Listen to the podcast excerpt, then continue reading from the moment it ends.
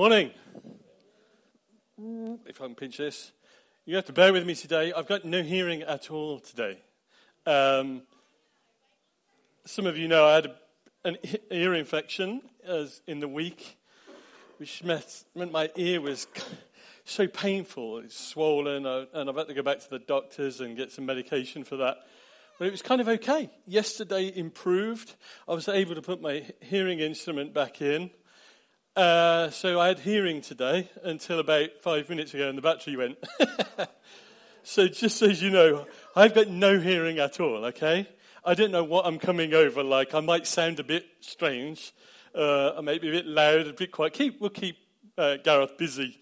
Uh, so, but it is hard speaking when you can barely even hear your own voice. It's it's a challenge. Um, We'll see how it goes today. We've been talking about the practice of silence and solitude. It's all part of our Living It series, kind of a sub series, if you like, that I've been on about three weeks now, talking about silence and solitude. Or I, I kind of uh, said the way we could perhaps, what we could call it, intentionally setting, setting aside alone time with God. Intentionally setting alone time, setting aside alone, ta- alone time with God. See, I can't even say, speak properly. we know that Jesus, who was, he came to the earth, he was full of grace and full of truth. He was in perfect oneness with the Father. And yet he, he saw prayer, silence and solitude as a vital element to his spiritual, his life, right? And if he did, it was like perfect oneness with the Father, how much more should we consider silence and solitude as something pretty important uh, to us? Last week we started looking at the life of a guy called Elijah. Now, many of you have heard about Elijah. Uh, now, Elijah, he, uh, he, there was a series of events that took place in his life, and we see a pattern emerge in his alone time with God.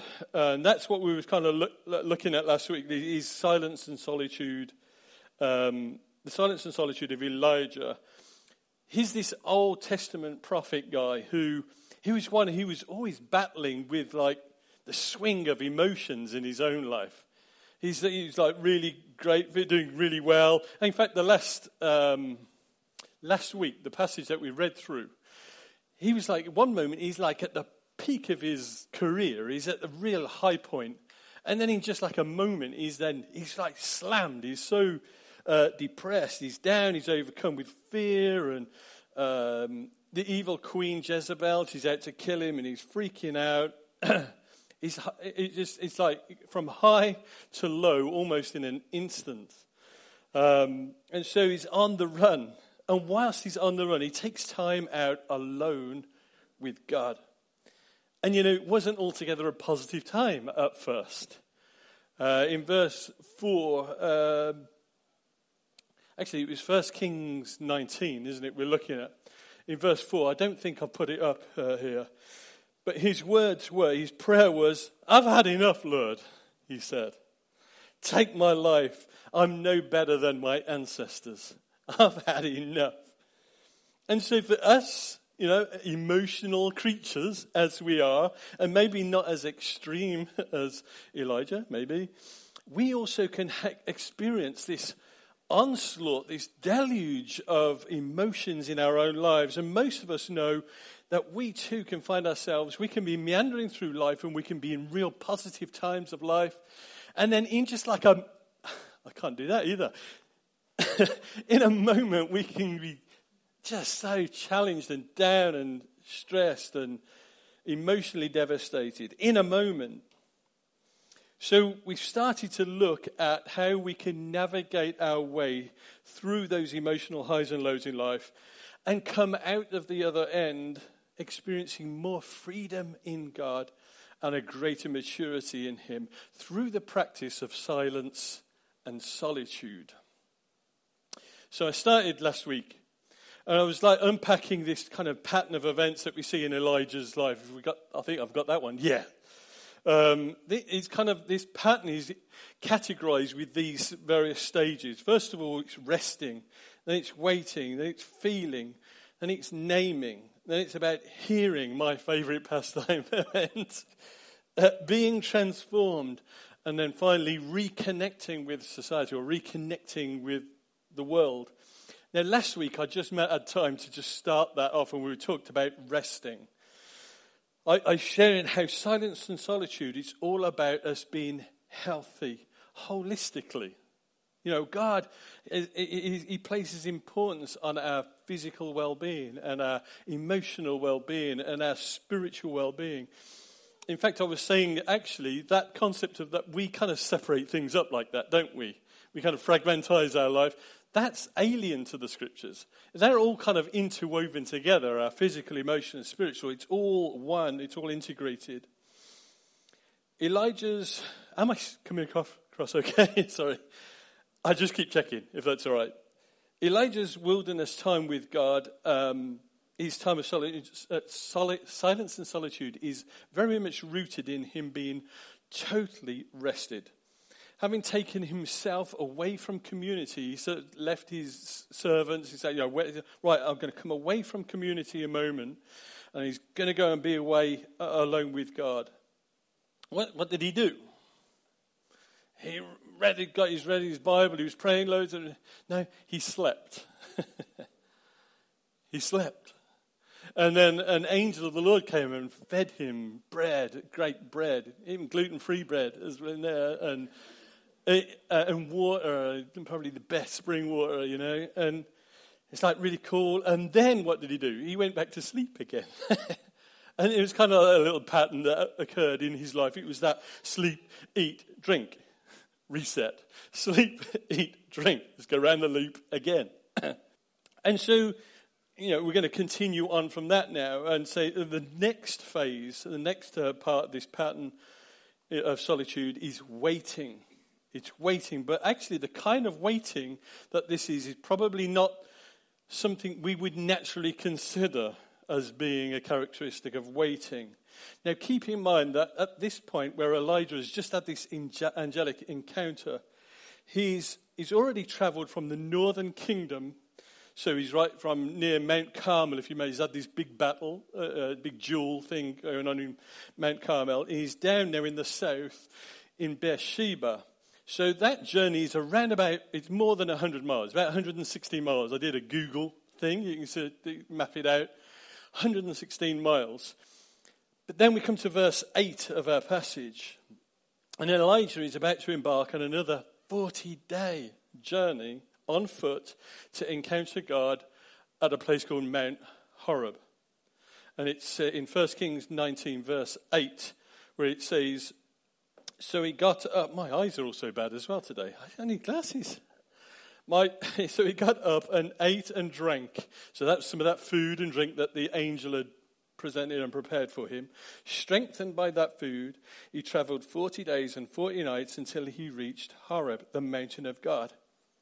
Now, what I was saying, if you were here last week, you'll remember Mount Horeb is most often referred to in the Old Testament as Mount Sinai. And Mount Sinai is it's, it's the place where people encountered God.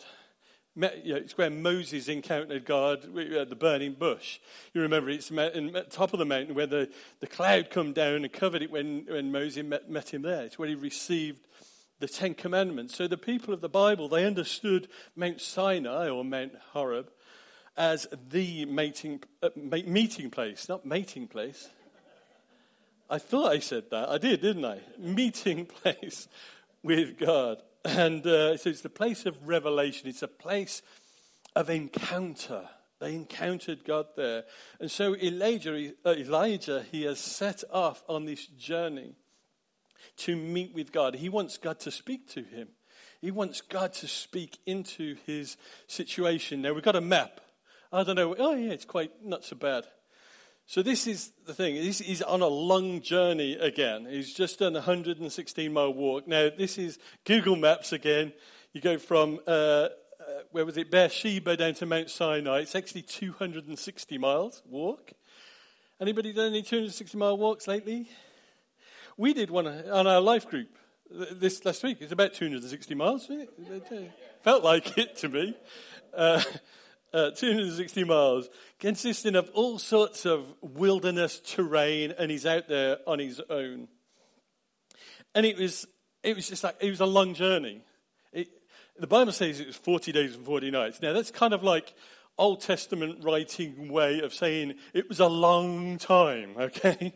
Not necessarily absolutely 40 days, 40 nights. It's a long time he was walking. So many days he's making this journey. Now, whether or not he traveled full days or partial days, took several days out to rest and collect more food as he was going along, I don't know. But whatever, it took a long time of him wandering through this wilderness place all alone. Uh, I don't know whether you noticed when we read this part of the story last week, how much did God speak over Elijah's life while he was in that place? Can you remember? God didn't speak a word for that, whether it was literally 40 days or whatever it was, a long time, big long journey, 40, uh, you know, 260 miles of walking alone, and God never said a word to him. In fact, the last thing he'd heard from God was, well, God's angel was get up and eat and drink this. You're going to need this for the journey. And then that's it.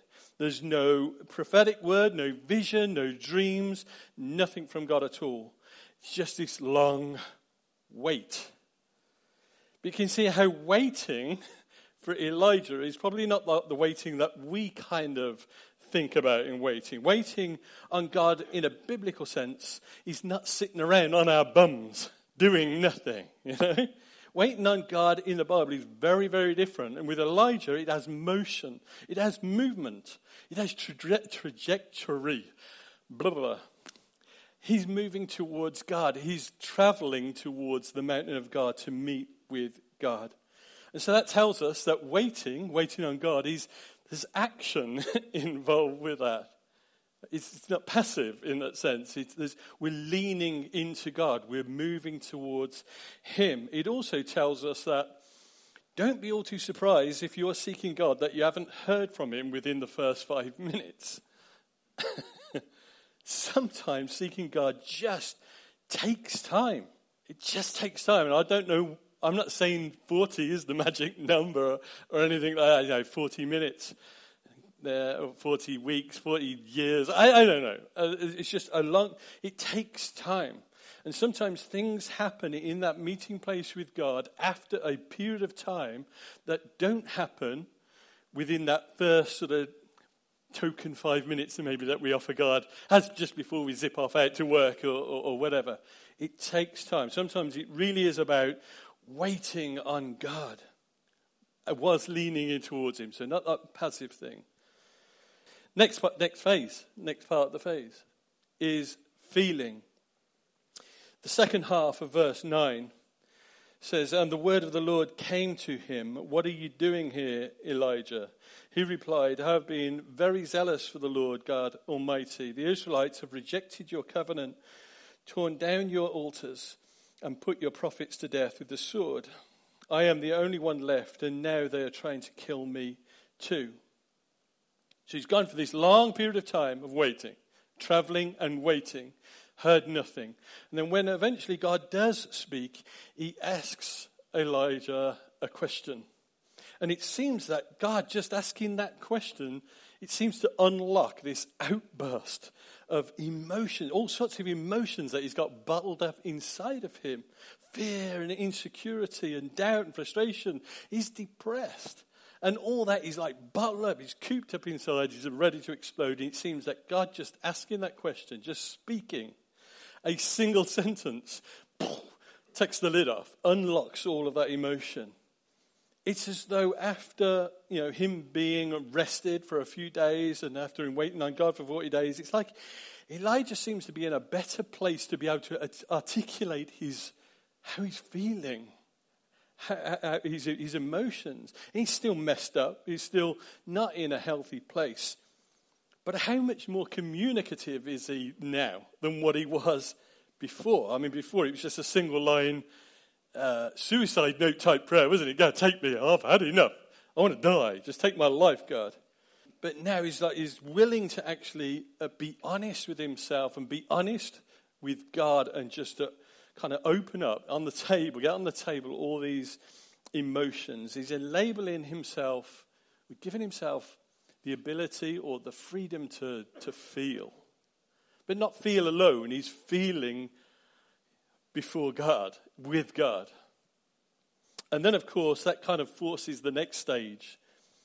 Number four, he's naming. Not only does Elijah have the courage to actually feel all these emotions and pains, he, then he has the courage to actually name them, to speak them out before God. And that's all the good stuff, the bad stuff, and all the downright ugly stuff. The good stuff. You know, oh, I've been zealous for your Lord. It's like, I'm here, God. I've been zealous for you. I'm on fire for you. The bad stuff, all of Israel, they've rejected your covenant, God. They've torn down your altars. And then the downright ugly stuff. And then I, I put all your, your uh, prophets to the sword, and they're out to kill me too. He laid it all out to God. Now, the truth is, if you know the story, which I'm sure you all do, you, if you know the story, the previous chapter actually shows that Elijah is not the only faithful prophet of Yahweh God. There's a guy called Obadiah, and he's described as a devout believer, and he hides away a hundred faithful prophets of God. So we know there are more. Um, at, you know, this is the time where Jezebel is trying to kill all the prophets and whatever, but there, there are more. And maybe just he didn't know that. He perhaps not aware of that. But I guess, though, for Elijah, it must have felt pretty lonely. He must have felt really alone. He's in his stand for the Lord. I mean, he certainly didn't have anyone running after him or running up to him for their, with their support when he was having the duel with all the uh, prophets of Baal, uh, or certainly when he's like walking on his journey, he didn't have lots of people coming up to him and say, "Hey." So he probably did feel really alone, and the situation was really grim for him, and he, you know, it's very real. And we can kind of see that. We, we hear that in the tone of his prayer. Effectively, it was like, "I'm done, God. I don't want to be a prophet anymore. I didn't sign up for this. And besides, there's nobody out there to hear me speak anyway. So, do you know what, God? I've had enough. Now, I don't know whether you have been anywhere near that, that place yourself. I've had enough. I can't go on with this. Have you ever felt like that? I, I have. I, I, you know, many times I've, you know, just felt, and it's usually when you think, whoa, things can't possibly get any worse, and then they do. it's like, I just can't cope anymore. I can't do this. And, I, and you, you, know, you find yourself being honest. It's scary. I think it's, it's challenging and it's scary to be honest like that with yourself and honest with God. To say, I've had enough, God. But the thing is, it's there where silence and solitude leads us. It, it brings us into that place of uh, revealing our emotions. Silence and solitude, I tell you, is not for the timid. it really isn't for the timid. It's not all about us having a nice sort of squidgy time with Jesus on our own, no, it's nice. I mean, it is that. I mean, I'll rewind up a little bit. It is that. It is about us being touched by the heart and the grace of God through the Spirit of Jesus. It, it, it's that. But silence and solitude is also about change. It's about conversion. It's about transformation. It's the place where the old me dies and the new me grows. The new me is born or is, is developed. Know, right back when I started to lose my hearing, I had kind of mild to moderate, severe, uh, mild to moderate hearing loss. Even back then, I just felt, man, I can't go on. And I, I, I said to God, God, I give up. I can't do this. I just can't lead effectively from this place of utter weakness. I cannot do it. And I don't know well, I do know what it is, but during those times of just pure honesty and openness with God before Him, He seems to have carried me through and give me strength and enabled me, He strengthened me, and changed me, changed my perceptions uh, and my perspectives.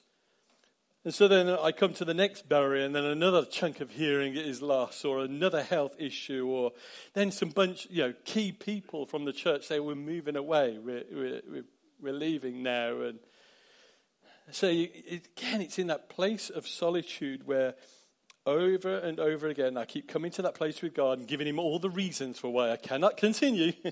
I can't do this anymore, God. Uh, I'm just too broken. I'm just too weak. You know, I can't even think how to quantify the hours that I have stood or sat before God and just wept in that place of utter, utter weakness and said, I can't do it. I can't do it, God. And it's hard, as again, it's hard sometimes to be that honest about your fears with yourself, and it's hard to be honest before God. And of course, I'm trying to be honest before everybody else here, and it's hard to be honest and open about our weaknesses and insecurities. But God does something in that place. He rebuilds us, He rebuilt me. And so it's only, actually, it's only when I've kind of removed all of the distractions or removed myself from all of the distractions, when I've removed the scaffolding then that I've put up around my life, or the things like, you know, various forms of entertainment and TV and the movies and the mobile phones and computers, when I remove myself from you know, just busyness of life, and remove myself from all of that and people and everything. It's then when I get in the presence of God and I'm vulnerable and I'm naked and I'm broken. It's there where I actually start to face up to the fears and the, um, the pains and the utter darkness sometimes. I think I said last week, you know, if this is where uh, silence and solitude leads us, you're probably all thinking, thanks, Rob, I'm going to give that one a miss. I don't like the sound of silence and solitude. It, I, I, thought it was it didn't. I thought it was pleasant, you know. And, and I think that's the problem. I'm sure when we have heard that phrase, I don't know what image you get in your mind. Maybe it's this. You hear that word, uh, the phrase silence and solitude, and I think some people get this image of a person sat on a bed or on a cushion you know, pinching their, their finger and thumb you know, together with this geeky smile on their face, a permanent smile. Sort of, I can't even do it. I don't want to do it. I'm embarrass myself. the reality is the pla- it's a place of change and transformation. In other words, it's a place of encounter with the living God. And sometimes that isn't altogether comfortable. and when God speaks, when he questions, sometimes unpleasant feelings, they bubble to the surface, and pain and all these things are exposed before him. And you know what? I know nobody wants to go there. None of us want to go there. We try to avoid that at all costs. You know, we don't want to be in that place where we have to deal with all those fears and insecurities that have got such control over our lives. But you know what? If you don't, those feelings are with you anyway. They stay with you anyway. They're there right under the surface. They're right there with you, and you, you might distract yourself. You may be able to kind of fill your life with stuff and fill your life with busyness, like I do. Fill yourself with people or whatever, but they're still there. And you can deal with these feelings and these emotions in a healthy way, or you can allow them to rumble away under the surface, surface and they kind of like leak out in an unhealthy way. Because that's what fears and insecurities, all these emotions that go undealt with, that's what they do. They have this tendency to leak out into all sorts of areas of our life, into relationships, in your marriage, into uh, your workplace, into church relationships. Just comes out. So the question is do you want to allow that to leak out? Or do you want to actually take it out and deal with that in a safe place, in the presence of God, in that solitary uh, place before God? Because if we bring it out there, if we bring it out in that place, if we take the courage to actually name our fears and name our emotions and our pains and our discouragement and disillusionment, as well as all the good positive stuff, you know, let's not just isolate that, but if we bring it all out before God, it's there where we're going to experience freedom, a new freedom, and a transformed heart. Next one is, as I say, my favourite pastime event. I remember that thing. Hearing. Yeah. Hearing. Coming back to 1 Kings 19, this is verse 11. We've got quite a bit of reading here. Um, the Lord said, Go out and stand on the mountain in the presence of the Lord, for the Lord is about to pass by. Then a great and powerful wind tore the mountains apart and shattered the rocks before the Lord. But the Lord was not in the wind. After the wind, there was an earthquake, but the Lord was not in the earthquake. After the earthquake came fire, but the Lord was not in the fire. And after the fire came a gentle whisper. Then Elijah heard, when Elijah heard it, he pulled his cloak over his face and he went out and, and stood at the mouth of the cave. Then a voice said to him, What are you doing here, Elijah, again? He replied, I've been very zealous for the Lord God Almighty. The Israelites have rejected your covenant. They've torn down your altars, put your prophets to death by the sword, with the sword. I am the only one left, and now they're trying to kill me too. The Lord said to him, Go back the way you came, and go to the desert of Damascus. So go back right up to the north, northeast region where he came from. When you get there, anoint Hazael king over Aram also anoint Jehu, son of Nimshi, king over Israel, and anoint Elisha, son of Shaphat, or Shaphat, from Abel Meholah, uh, to succeed you as prophet. I need an award, I think, for trying to pronounce all this. I say, I'm, uh, I was hoping somebody would stand up and clap, but no, no thanks. um, Jehu will put to death any who escape the sword of Hazael and Elisha will put to death who escaped the sword of a It's like a belt and braces situation there. Yet I reserve 7,000 in Israel, all whose knees have not bowed down to, the ba- to Baal and whose mouths have not kissed him. Elijah is here on Mount Horeb, the mountain of the Lord, for one chief reason. He needs to hear God. He needs to hear God speak into his situation.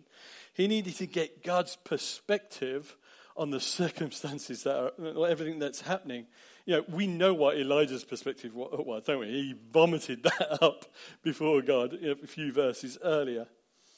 So he's, I, I want to know what God's perspective uh, is here. He needs to hear God. And it said in the next, uh, in the, uh, in the text here, that God's voice came to him and it came in this gentle whisper. Some versions translate that as the still small voice of God. This quiet voice came. And so from that we know God spoke, right? And then the next few, uh, the next verse, he actually follows that Elijah actually hears. It says when when Elijah heard it. So God spoke, and Elijah heard it. Now, I don't know about you, but I've always wondered, what did he say? have, you ever, have you ever wondered that? I, I mean, I read that like dozens and dozens of times, uh, like probably you, but I've listened to teaching and I've read loads of commentaries on it recently and I've looked into it. And you know what actually God said? I have no idea because it doesn't say. Nowhere. I, I don't know. Sorry to let you down with all that, but it doesn't say. We don't know what he said. But whatever God did say, it was a big deal to Elijah. It was a game changer for Elijah. Where it was a real shift. It's, you know, it, we tell that by the way that Elijah actually responds in verse 13. When Elijah heard it, he pulled his cloak over his face and went out and stood at the mouth of the cave. So somehow, you know, Elijah's got his cloak and he pulls it over his face, covers his face. Why did he do that? Well, at the time, within that culture, to cover your face is to show a posture of reverence or respect to the person you're with. It's a clear, kind of symbolic way and identifier to say that the person in front of you, you are way bigger and way more powerful than me. You're higher than me uh, uh, as a person. It's an expression of humility. It's saying to the other person, you know, I recognize who I am before you. I recognize my position before you. And you know what? I can't even look at you. You're so big. You're so awesome. And I can't even look at you. Now, this is really important to what's going on here because it's right here where Elijah's perspective uh, on what, is, what has happened and what is happening is kind of taking a shift. It's like this is the part of our next hmm, thing on the list. This is the part of being transformed phase taking place in Elijah. Now, in spite of the fact that he's had incredible, miraculous encounters with God in the past, you know, God has shown up, done incredible things. You know, we read about them last week. It just seems that it's here that Elijah is beginning to get a clearer understanding of who he is in the light of who God is. It's here. It's in the place of solitary and silence with God, not in the dynamic, not in the big, powerful events. His shift, his transformation is taking place in the quiet place. So he's been waiting on God. And then when God asks him this question again, What are you doing here, Elijah? And I don't know about you, but again, it seems a bit odd. God, you're asking him exactly the same question. Did you not hear his answer before or something? It's just, I, I, my idea, my thought is that it's almost like God is asking him that question again to allow Elijah now to process that question in the light of what you've just heard me say, the, the, the whisper, voice of God. Think about this question again in the light of what you've heard. But then you probably would have thought, uh, well, expected that the answer to be slightly different.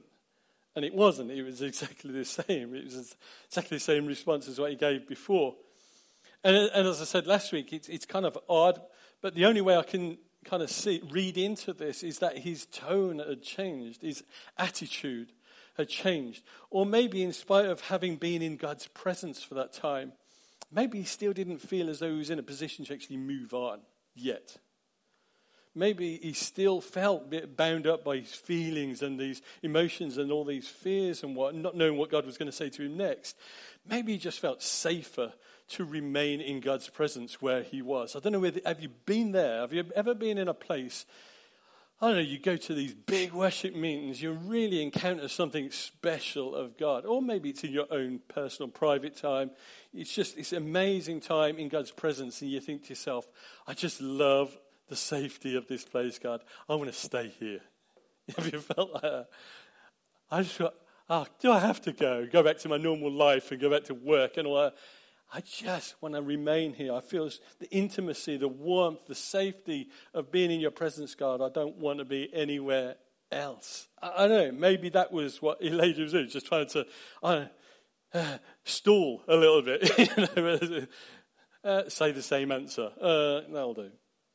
I don't know. But then the last few, few verses, again, we, we have God speaking once again. And this time he's inviting Elijah to re enter the world that he'd run away from. It's the, it, this is the last phase. Um, to reconnect with society, reconnect with the world. But this time is we are reconnecting, or we, to reconnect or re enter by God's direction and for his purposes, for his mission on the earth. You see, silence and solitude is not about us just having a lazy time away with God, feeling all the peace and the nice, nice stuff. As I said before, it is that.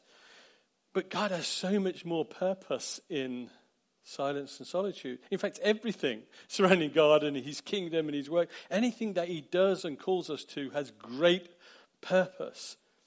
And we see this in Elijah's story in the text here as God tells Elijah to go back the way that he came. He says, right, go back. Go back to the desert. He said, when you're there, I'm going to want you to anoint a couple of people and some new kings, Jehu, king over the whole of the uh, kingdom of Israel, and Hazael, the king over Aram, their neighboring kingdom. Um, And also, it's really quite interesting that God uses that phrase go back the way you came. Go back the way you came. It's like go back to that what you've run from. Ooh. You know, in that kind of like me centered thinking, we might say, yeah, I've just had this like fantastic, meaningful time with God. I've been on that mountain, so I'm now coming down from the mountain, and I'm, God's going to send me back on this different, this real super cool, this better route back. You know, it's going to be different. I'm going to come back down. You know, not I'm going to come down, uh, not come down on that, or I'm going to come down on that without this illness route. or come down without those challenges, relational challenges sort of a route. That's the route that I'm going to come down. Yeah. Instead, God says to him, Go back the way you came. Go back to the valleys that you wrestled in. Go back to those, that desert place where you fought and you struggled and that you felt threatened. Go back there. I don't know. Can you imagine Elijah's face when God said that? you say, What, God? I go, what, back there? the thing is, God is sending Elijah back to where he come from. It's nothing to do with God has been a meanie. You know, God's not being a meanie and not withholding good stuff from Elijah. He's a good and beautiful God. And he, does, he has wonderful things for us. It's just that he's doing something, and he's always been doing something, it's just we don't see what he's actually doing. The reason I believe that God sends him back the way, and uh, sends us back the same way, is that when that, that what we've received in his presence has taken root in us, we can see that the scariness and the bigness of the circumstances that we run from, they aren't all that scary after all. Or they're, they're not all that big and controlling. They don't have the same power over us anymore. And so it's not that God is being mean or withholding things, it's just that he's doing something and we don't always see it. It's like he says to Elijah, I want you to walk back down the way that you came so that you can see that what's actually taken place up here on the mountain, you'll actually see as you reconnect now, you're going to reconnect not as the same person. You you've changed. You actually go back and reconnect with a new joy, with a, a new perspectives on, on the world. It's like God. God still has his purposes. God still is outworking things within the world and he still wants to bless people and he still wants Elijah to fulfill his calling in the midst of all of that and us.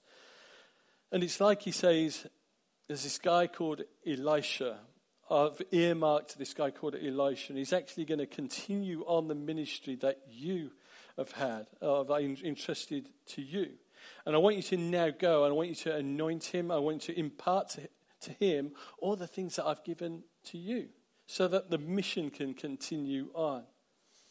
And it's kind of like says, uh, You're not alone as well, by the way.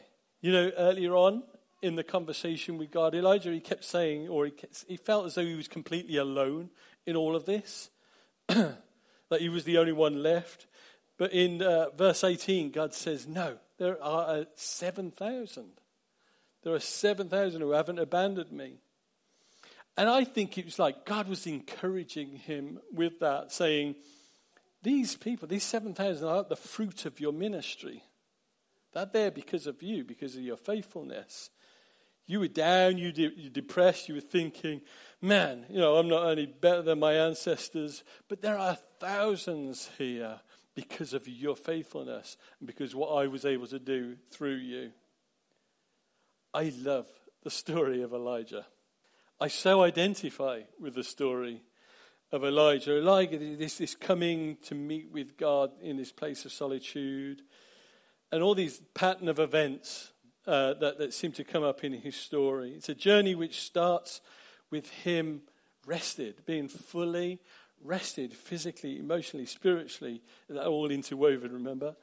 He's completely rested. And he spends time, a lot of time, waiting on God. But it's not motionless, it's not passive. It, it, it, you know, it's moving. It's, it's waiting on God with intention, with energy, his pursuit of God. He's leaning into God. And in that place, then it takes courage to actually feel And not just to feel, but to actually name and speak out before God all these emotions, all of these feelings. And then finally, he comes to that place where he can actually hear God speak to him. And as a result of God speaking to him, he is transformed. He's able to get, gain a renewed perspective on himself and who he is in the light of who God is. God is. That then leads him to a place where he could actually return to the world that he had run from and he could actually bless it. He could go back and he could actually play his role in God's mission to the earth in that solidified understanding of his true identity, his calling, and his fresh knowing of this good and beautiful God that he served, he was able to go. And this is our goal. This is our goal for Silence and Solitude. it's to get into that place where we know God.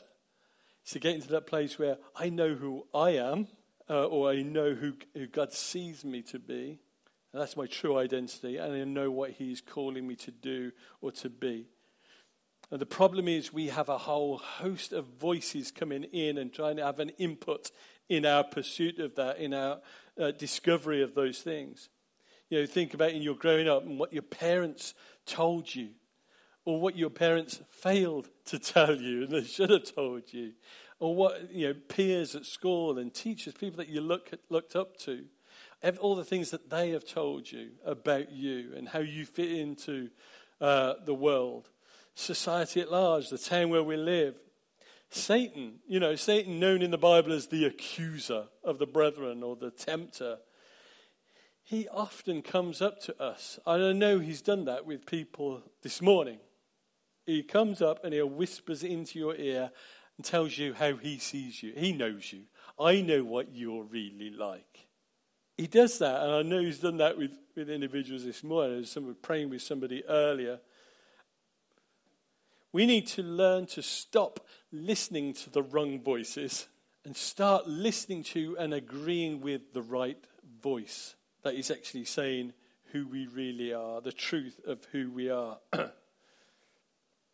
if you are listening to words, and it's hard to decipher, but if you are listening to words that are shameful or condemning, anything that's negative or, uh, or condescending, I tell you now that is not the voice of God. That is not the voice of God. We serve a God who is loving and compassionate, loves us dearly. that is the voice of the enemy that we're listening to. Now, I have no idea what Elijah heard in that whisper, but what I do know is that he realized more clearly who he was as he stood in the presence of God in that place of silence and solitude. And when we allow ourselves to be in His presence, when we allow ourselves to get into the presence of God, and more than just a flitting five, you know, token five minutes, but I mean really, get in His presence and wait on Him. I don't know how long for. There's no method or model per se, but I just know that when we allow ourselves to be in the presence of God and we begin, we'll begin to see things how they really are. And that includes us. that includes your identity. You start to see how He sees you, which is incredible. You start to see things from God's view, from His perspective.